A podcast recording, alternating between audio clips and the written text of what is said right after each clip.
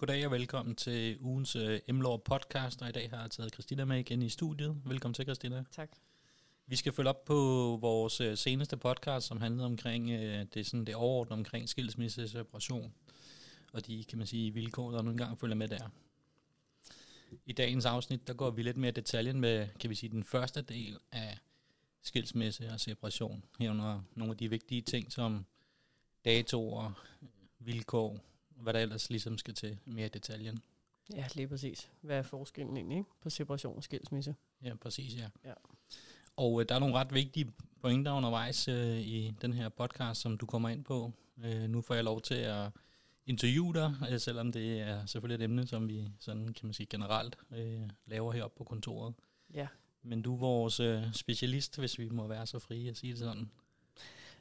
Så i dag får du lov til at interviewe mig, og så tænker jeg, øh, så supplerer vi jo bare, som vi plejer. Det gør vi, ja. ja. Og med de ord, så siger vi velkommen til.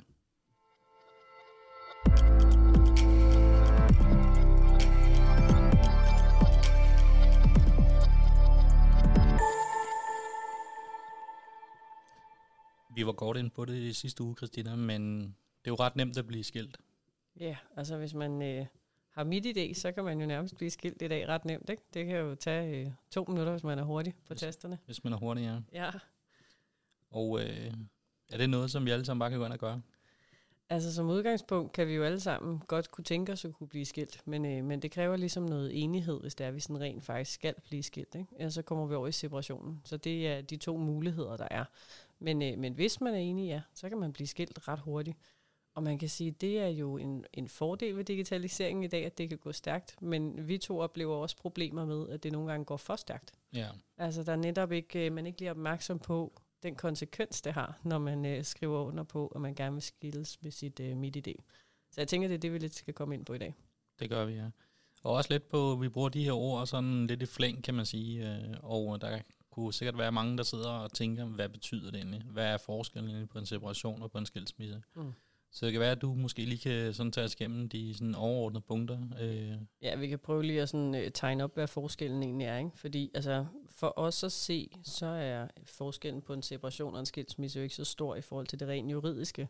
Men, men der er jo ret stor forskel på betydningen af de to og hvad det er, man egentlig gør. Mm. Øh, når man bliver skilt, det ved de fleste sikkert, jamen, så ophæves ægteskabet jo. Hvis man bliver separeret, så går man ind i en separationsperiode, altså sådan en tænkeperiode, hvor man skal se, om man egentlig gerne vil skilles, eller om man finder sammen igen. Så, så det er sådan en tænkeperiode.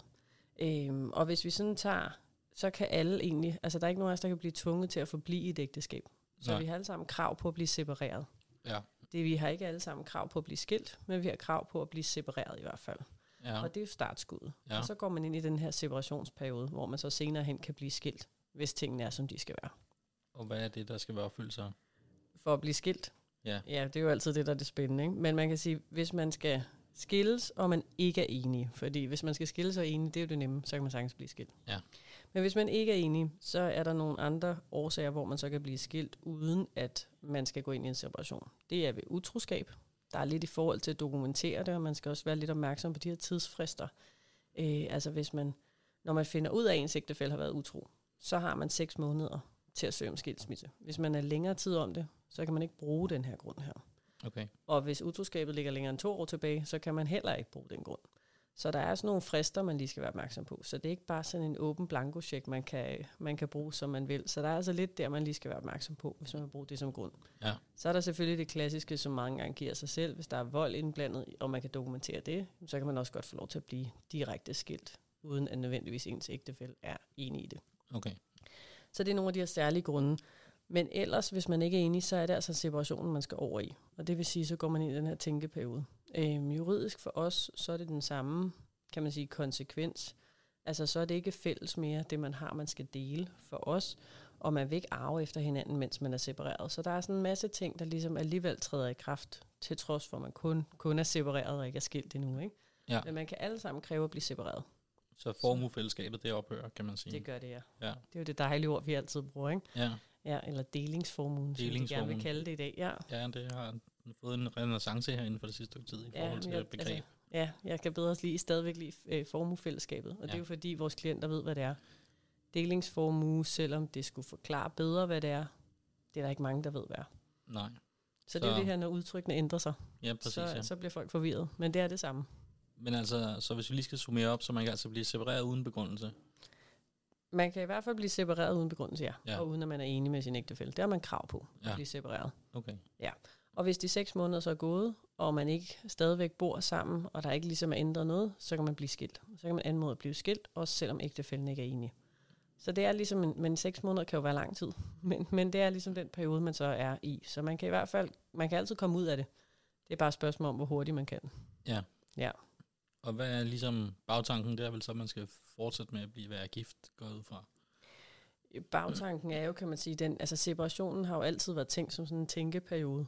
Altså, hvor man kan se, om man kan få det til at fungere eller ej. Øh, men hvor man ligesom, i forhold til vores øh, delingsformue og formuefællesskab, der er i hvert fald ikke noget der, man deler i den periode. Men det er jo tænkeperioden. Øh, så kan man se, om man kan finde enighed om at blive skilt eller ej, eller man kan finde sammen igen. Men separationen gør jo i hvert fald, at man kan få ophævet ægteskabet. Ja. Hvis man så øh, finder ud af, at øh, man vil gerne stadigvæk være gift, jamen så har på separationen så den konsekvens eller mulighed, at man så ikke når at være skilt og skal gifte sig igen, så er man stadigvæk gift, hvis man vælger at sige, at vi vil ikke længere være separeret, vi vil gerne stadigvæk være gift.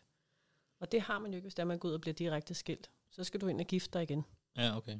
Så, så det er det, der er den store forskel. Så der er en fortrydelsesret. Der er en fortrydelsesret, ja, hvis vi skal kalde den det. Ja, men den giver nogle muligheder, ikke? Mm. Men juridisk for os, når vi sidder og kigger på øh, økonomien, som også kommer i en podcast senere, jamen så er det jo ikke så afgørende for os den dato, den skæringsdag. Altså, den er ikke anderledes, om det er en skilsmisse eller en separation. Så det er mere det her, man vil have tænkeperioden, eller hvis man ikke kan blive enige, jamen så er det en, en nødvendighed at gå igennem den her tænkeperiode, separationen. Ja, okay. Så er der nogen, der, altså vi er jo alle sammen forskellige, så er der nogen, der bliver boende sammen under hele deres separationsperiode. Mm. Og det kan jo også give problemer, fordi er man så reelt separeret eller ej?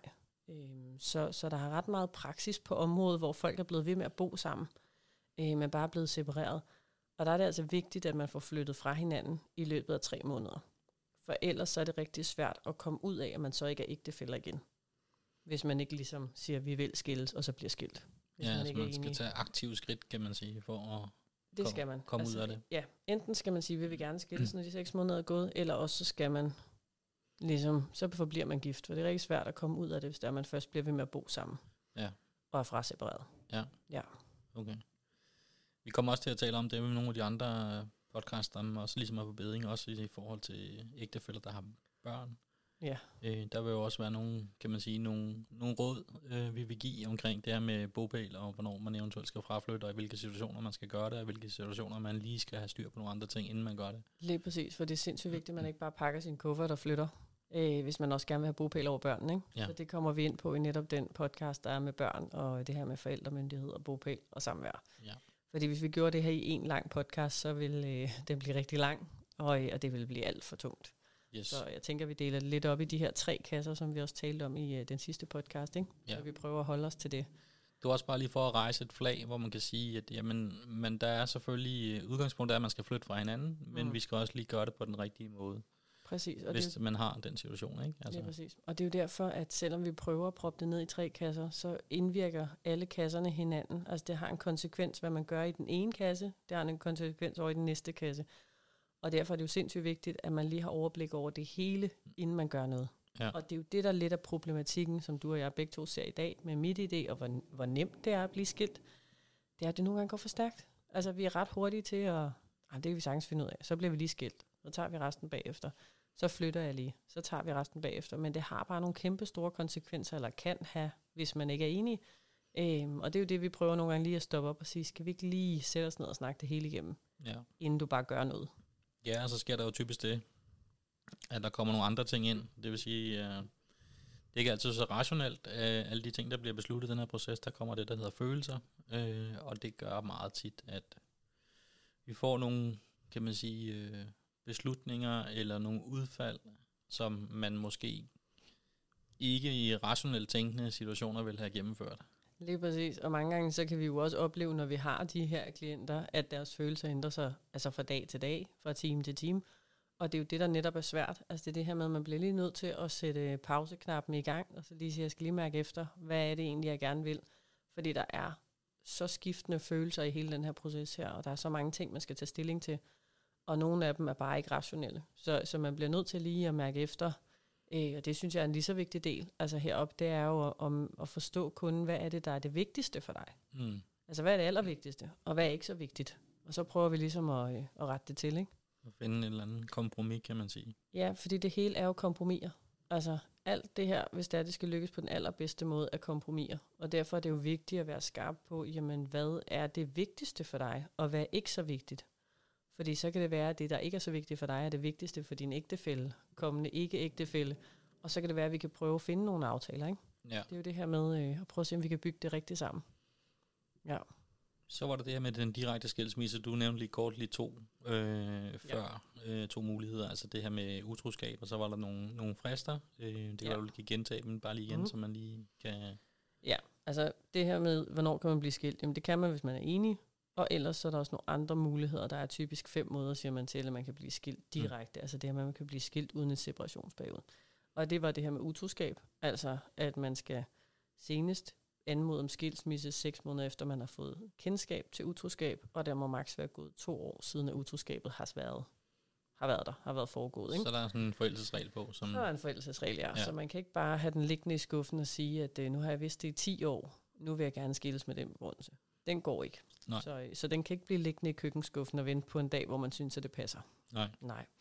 Så var der det her med, øh, med vold. Det kan jo både være mod dig selv som ægtefælle, det kan også være mod børnene.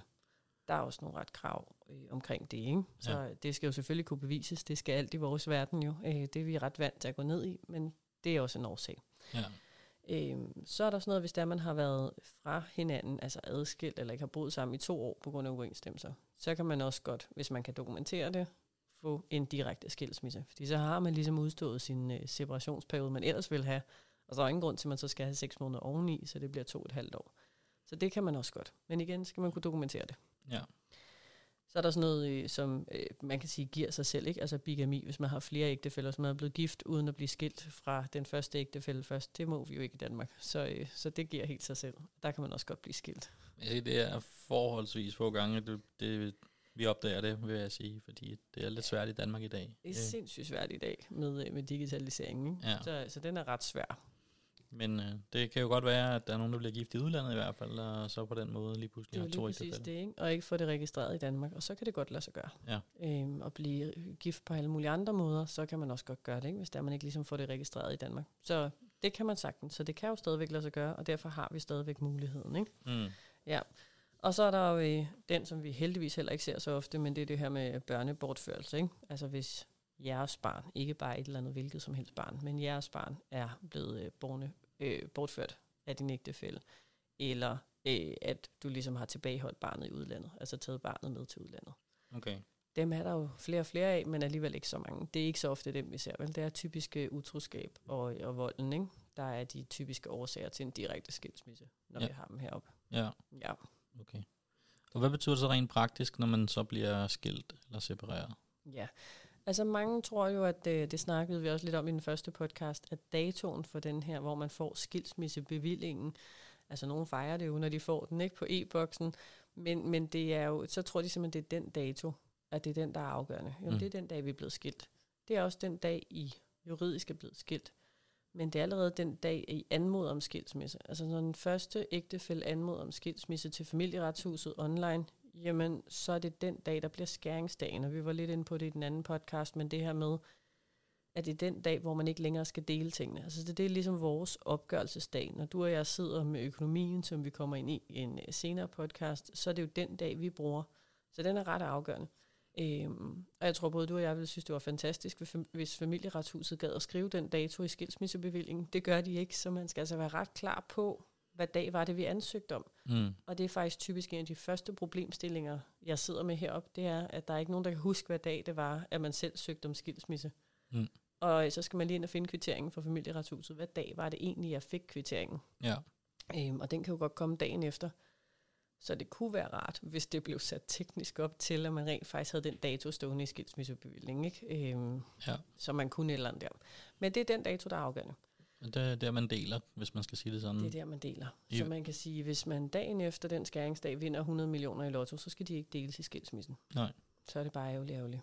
Ja. Ja, Okay. Men det er også den dag, man kan gå ud og købe en ny bolig, hvis man har muligheden økonomisk. Typisk vil banker og andre sige, at de lige skal have styr på bodelingen. Altså, hvor mange penge skal du have med videre, før de vil godkende dig. Men i princippet går du ud og sælger din bil, din bolig og køber en ny, så skal den ikke deles. Så det er det, du havde på den dag, hvor du søgte om skilsmissen. Det er det, der skal deles. Mm. Så det er en ret afgørende dag. Og det er også derfor, man lige skal tænke ind, hvad er smartest i forhold til mig? Hvad for en dag er smartest? Mm. Så, så det bør man også lige tænke ind i, øh, i hele casen, ikke?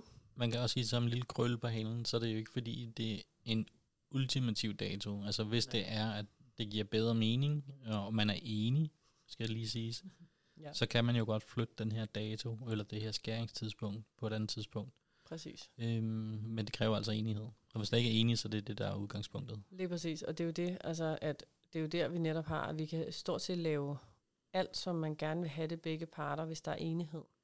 Men hvis der ikke er enighed, så er det altså at gå tilbage til det her, og så er det i sidste ende, at du eller jeg skriver til familieretshuset og får den her dato for, hvornår der bliver søgt om skilsmisse. Ikke? Mm. Fordi så bliver vi nødt til at tage den helt efter bogen. Ja.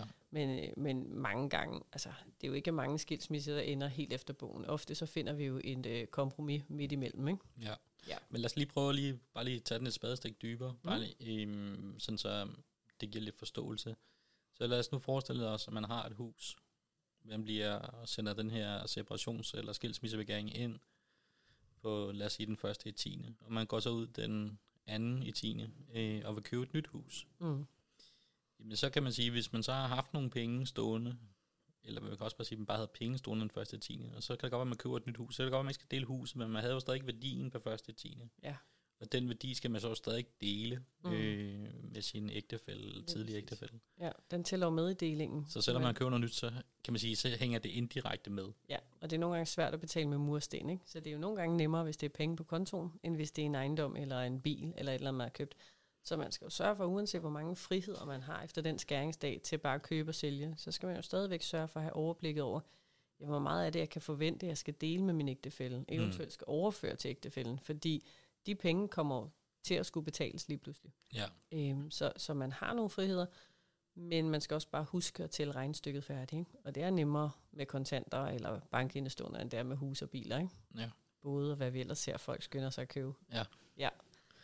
Og det, vi kan jo gå tilbage i dag og se alt jo. Altså, ja, det, det. det kunne man også i gamle dage i ens bankbog, men man kan jo endnu nemmere se det i dag. Altså få en opgørelse på konti og sige, hvad var der den dag? Ja, altså hvis de vi har jo set mange tilfælde, hvor folk tror, de kan skjule ting. Ja. Det vil sige, de kan skjule forskellige bankkonti, de kan skjule alt muligt andet, depoter ja. med aktier i osv. Ja. Men der er jo skat er jo så dygtige i dag, så de registrerer jo alt, hvad, man har, hvad der er ens navn på i hvert fald. Så hvis man har det her i Danmark, så bliver det registreret. Ja, øh, altså så kan man sige mange ting om skat, ikke? men for os, når vi sidder og skal have et overblik, så er vores skatteoplysninger jo altså vanvittigt gode. Vi mm. kan se alt, hvad mm. man har og havde, ikke? og har haft de sidste år. Så man kan også se, hvis der lige pludselig fra det ene år til andet er solgt en hel masse værdipapirer, og de slet ikke er på de nye skatteoplysninger, så kan vi jo også se det. Ja. ja. Der er selvfølgelig en udfordring i forhold til udlandet. Øh, det, er, det har der altid været, og det er der stadig. Øh, der er ikke ja. Øh, fuld igennem, kan man sige, øh, information, som, som kan tilgås på samme måde. Så, så det sker der, at vi opdager, at ting bliver skjult rundt omkring i udlandet. Ja, og som jeg også lidt, vi var lidt inde på det også sidst, ikke? Men, men endnu mere, altså du og jeg opdager jo begge to ting, som den ægtefælde, vi har som klient, ikke anede, at den anden ægtefælde havde. Og nogle gange kan det være et tilfælde, hvordan vi finder ud af det. Ikke? Mm. Øh, men det er bare, altså, så man kan godt især i udlandet have nogle ting, som man ikke ved noget om. Og det er jo det her med, at man i det daglige måske ikke øh, går op i hinandens økonomi og bare har hver sin økonomi, ud over hvad der lige er til budgettet til den fælles ejendom. Men øh, alt andet kører man bare hver for sig. Ikke? Ja. Men, øh, men meget kan vi se, men vi kan ikke se det hele. Yes. Ja. Så hvis vi lige kigger på datoen her igen, det var den, mm. vi var i gang med at tale mm. om.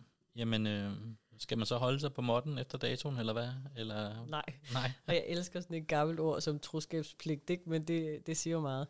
Nej, man kan ikke, øh, altså hvis man er i en separationsperiode, så, kan man, så må man jo gøre, hvad man vil, så er man separeret. Ja. Øh, og så kan man ikke i den periode så komme og sige, nu er, min, nu er min ægtefælle mig også utro, fordi det er de lov til, når man er separeret. Så er det jo ikke utroskab. Så Nej. er de sammen med nogle andre. Så man har ikke den der med, at man skal være tro til hinanden. Så kan man synes, det er en gammeldags ting, men det er, øh, det er stadigvæk tilfældet. Okay. Så det gælder heller ikke efter separationen. Så der er jo de her ting, der ligesom, hvis man er separeret, jamen så øh, arver man ikke efter hinanden. Tingene skal ikke deles efter den dag. Man skal prøve at se, om man kan få det til at fungere, men man er ikke forpligtet til det.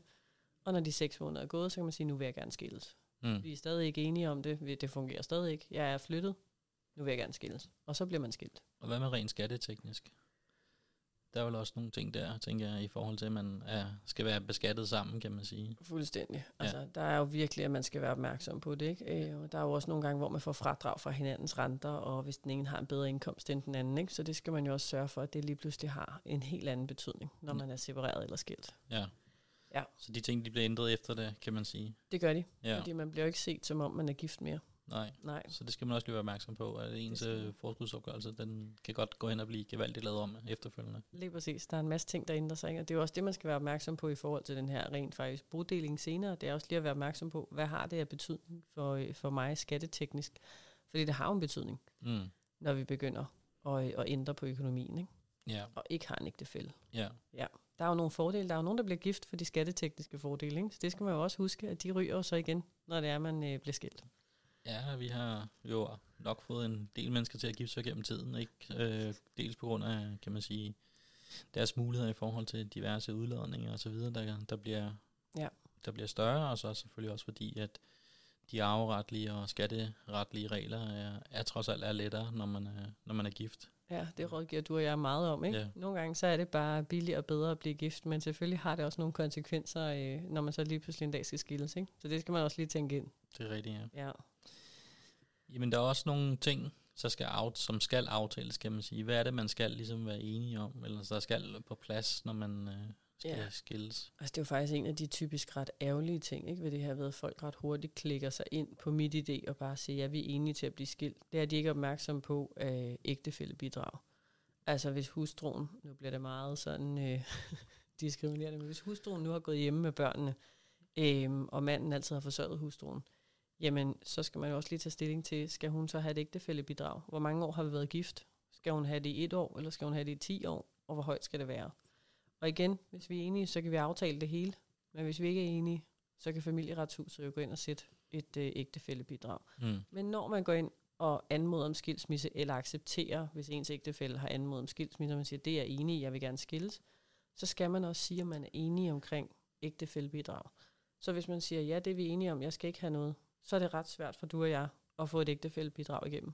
Ja. Øhm, så det er sindssygt vigtigt, at man lige får tænkt den tanke igennem. Hov, har vi haft nogenlunde ens økonomi, sådan så vi har haft fælles forsørgelse? Der har ikke rigtig været nogen af os, der har forsørget den anden. Eller har den ene forsørget den anden? Så skal man altså lige huske at have det med. For det er altså mange penge, vi kan komme ind og tale om der. Man, skal, man siger nej tak til, ja. ved at sige ja til en skilsmisse. Ikke? Men der skal også noget til, vil jeg sige, før man kan få et ægtefællebidrag. Det skal du. Og man kan sige, at med den moderne verden i dag, så er der jo længere og længere imellem de sager, vi har med ægtefællebidrag. Men de ses stadigvæk. Ja. Øh, Jeg har dem stadigvæk. Så der er jo bare nogen, der stadigvæk indretter sig. Altså, den ene er selvstændig, den anden tager sig af børnene. Det er der stadigvæk nogen, der gør. Øh, og det skal man lige huske at tage med, den her forsørgelse her. Som jo egentlig er bare er, jamen, der er en, der ikke har tjent det samme, som så ikke kan komme videre med samme nogenlunde liv Mm. videre ud, uden det her ægteskab. Ikke? Ja. Ja. Så der bliver færre og færre af dem, men de er der jo stadigvæk. Og det er lidt problematisk, at man allerede der ved anmodningen om skilsmisse eller separation skal hakke ja til, at man er enig om det, synes jeg. Ja. Øhm, Hvad sker der, hvis man så-. Hvad sker der, hvis man ikke er enig? Sådan rent praktisk. Jamen, så er det familieretshuset, der går ind og træffer en, træffer en afgørelse. Hvordan gør de det?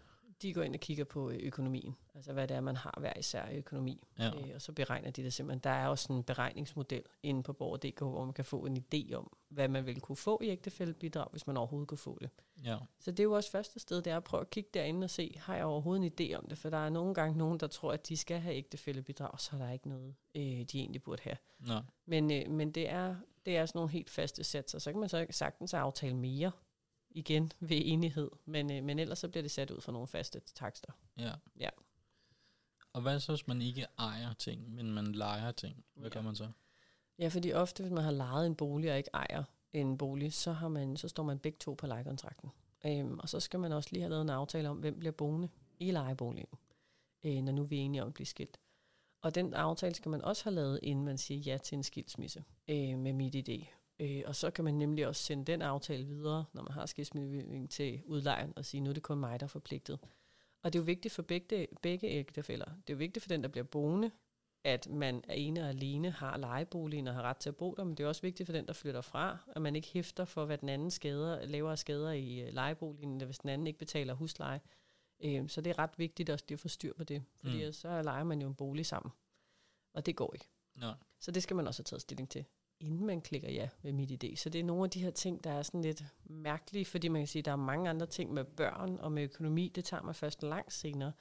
Men du skal altså lige have afgjort det her med ægtefældebidrag og lejebolig inden. Øhm, så det er lidt atypisk, og det er der ikke mange, der er opmærksom på. De tænker, om det er nemt. Jeg vil gerne skilles. De, Klik klik, ja. de klikker bare. Ja.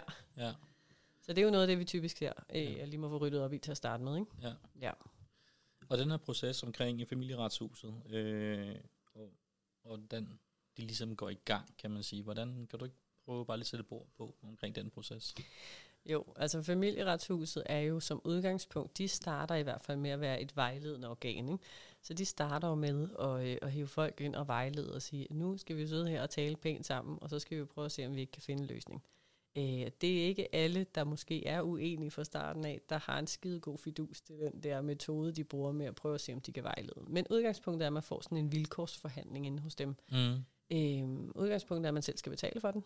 Jeg tror, det er 16-1700 kroner, man betaler i dag for sådan en vilkårsforhandling. Ja, Øh, nogle gange kan de godt vælge, selvom man siger, at det har vi ikke behov for at give folkene, fordi de kan se, at de for eksempel ikke er enige omkring ægtefældebidrag, og det, øh, det vil kunne hjælpe på det. Øh, eller lejeboligen. Så udgangspunktet er, at de sådan er en vejledende organ, hvor man siger, at jeg vil gerne have hjælp af jer, og så får man et vejledningsmøde. Og kan man så ikke blive enige, så kan familieretshuset træffe en afgørelse. okay. I nogle sjældne tilfælde sætter de det videre til familieretten, ikke? men øh, de træffer ret ofte, hvis det lige er det her med ægtefældebidrag og lejebolig, så træffer de en afgørelse. Og det er så på baggrund af de objektive oplysninger, de har fået. Ja, fordi man kan sige, at ægtefældebidrag er jo ret objektivt. Ikke? Det er jo hver parts indkomst, så det er sådan rimelig objektivt, og hvor længe de har været gift, og så er der sådan en praksis på, hvor mange år skal man så have bidrag. Så det er sådan rimelig nemt for dem at træffe afgørelse om. Øh, lejebolig er også sådan, plejer at være nemt i forhold til, jamen, hvem har tilknytning til området, hvem, har så, hvem bliver boende. Så det er tilknytning, ja. og kan der være andre ting, der, der spiller ind, kan man sige? Nej, altså typisk, det er jo altid svært med de her lejeboliger, men nogle gange så ser man jo, at det faktisk ofte kun er den ene, der står på lejekontrakten, fordi det er den ene, der har boet i boligen, inden man blev gift, og inden man fandt sammen, og så er det jo ofte også den, der ender med lejeboligen. Ja. Ja. Okay. Der er mange, der ikke sørger for at få skrevet deres ægtefælde på lejeboligen i løbet af tiden, ikke? Nej. Ja. Yes, okay. Mm. Øhm, så en vejledende Mm. indgang, kan man sige til det. Og så Ja. eventuelt til sidst ende i familieretten, hvis det er, Ja. de ikke øh, kan blive Ja. enige. Det er ikke så meget de her sager, der ender i familieretten, ikke? Det er mere øh, omkring børn, men, øh, men de er her der en gang imellem. Ja. Ja. Og hvad så, hvad hedder det, skal man så bare ellers, hvis man er ellers er enig, og man ikke har lejebolig, og man ikke tænker, at man skal have hustrubidrag, eller mandebidrag, eller hvad man nu kalder det, øh, skal man så bare skrive under? Altså, jeg vil jo altid sige nej, men det gør vi jo altid. Øh, jeg vil aldrig nogensinde skrive under på noget, ud af få rådgivning. Det Mm. ville jeg heller ikke selv gøre, hvis det var noget, jeg ikke altså, var dygtig inden for, eller vidste noget om. Så nej. Nu er du siger dygtig vigtigt. eller ikke vidst noget om, så tænker vi jo ikke så tit, altså der er jo ikke nogen, der har kæmpe erfaring i at sidde og skrive skilsmissebegæringer under. Der er ikke så mange af os, der bliver skilt sådan øh, ofte nok til at kende, øh, hvad er reglerne lige nu, og hvad skal jeg være opmærksom på lige nu. Nå, Så nej, heldigvis. Ikke? Ja. Så øh, nej, så jeg synes, at man bør øh, lige komme op og få rådgivningen først, og lige få sikret, at man har styr på ikke kun de her aspekter, men det hele, altså alle tre kasser, hele scenariet, og simpelthen få rådgivning, hvordan er lige vi griber den anden. Fordi, som vi to begge to plejer at sige, stort set alle de her, det er jo, jamen hvis vi kan komme ind så tidligt som overhovedet muligt i processen, så kan vi nogle gange klare mest muligt. Øhm, og det er bare det bedste, hvis det er, at vi kan få lagt den rigtige plan. Ja. Og man også lige kan nå at mærke efter. Altså du kan komme op for rådgivning, få et forslag til, hvad er den rigtige plan, gå hjem og mærke efter i maven. Ikke? ja. Fordi netop følelserne er bare alle vegne og ingen vejen. Øhm, og man kan sige, der er jo også forskel på, om vi har dem siddende, som har tænkt sig at søge skilsmisse, og som lige skal have rådgivning i forhold til, hvordan griber jeg det rigtige an, hvad er det smarte at gøre her. Øh, det er jo en Mm. rådgivning. Og så er den anden rådgivning, det er dem, der har fået et chok, og har fået deres e-boks, og deres ægtefælle gerne vil skilles, og ikke havde en idé om det. Ikke? Ja. Der starter vi jo et helt andet sted følelsesmæssigt, Ja. fordi de forstår det jo overhovedet ikke. Nej. Og nogle gange, så er der jo nævnt et eller andet med utroskab eller vold i den her ansøgning, og det kan de overhovedet ikke se sig selv i. Så der kan vi jo starte med at være psykologer og prøve at få det ned i forhold til følelserne, ikke? og så finde ud af, hvad er det egentlig, I har? Mm. Hvad er det, vi kan gøre? Ikke? Ja. Så det er jo to meget forskellige steder, vi starter. Det er det, ja. Ja. Men man kan også sige, at det er klart, at hvis der er blevet sendt en begæring ind, øh, så er den jo sendt ind, kan man sige, at Ja. skæringsdatoen er ligesom til stede, men Ja. inden man lige får svar på de andre ting, så får, får styr på processen, øh, Præcis. så man kan Præcis. forsvare det hele, hele vejen Ja. igennem på den rigtige måde. Ja, man får jo en frist til at svare, som jeg mener er 14 dage, og der er jo rigelig tid til, at vi kan nå at skabe et overblik. Ja. Men vi ser jo også dem, der siger, men det er ikke noget problem. Vi er enige om, at vi vil skilles. Vi har styr på alt. Vi bliver ikke uenige. Vi kommer til at være de bedste venner resten af vores liv. Det er få sager, vi har dem, ikke? hvor det også ender sådan, Ja. når vi så får gået det hele i detaljen. Ja. Så, så det er bare, altså uanset hvad, lad være med at skrive noget på noget, før vi ved, hvad det er, vi skriver under på, og få den rådgivning, sådan, så man er helt sikker på, hvad er det egentlig, jeg har af rettigheder, og så kan man godt give afkald på størstedelen af dem, men finde lige ud af, hvor er det egentlig, jeg står henne. Mm. Hvis alt skal skændes om og deles fuldstændig efter reglerne, hvad er det så? Og hvad kan jeg så være ligeglad med at give øh, afkald på? Ikke? Ja. Det er ret afgørende. Det er det, ja. Og jeg tænker, at det lige umiddelbart var det sidste ord for den her del af, kan man sige, vores podcast omkring uh, skilsmisse. Det næste afsnit, som vi vil lave, det er omkring, uh, det er omkring børn. Ja. Øhm, og så sidst, så laver vi også et afsnit omkring, skal man sige, selve økonomidelingen. Øh, ja. sådan, så vi får tre, kan man sige, hovedafsnit, og så det her indledende afsnit, som vi allerede har lavet, som jeg allerede nu kan høre også. Ja, lige yes. præcis. Men øh, tak for i dag, Christina, og vi ses i næste uge, hvor vi taler om børn og skilsmisse. Ja, der tager vi næste del. Det gør vi. thank you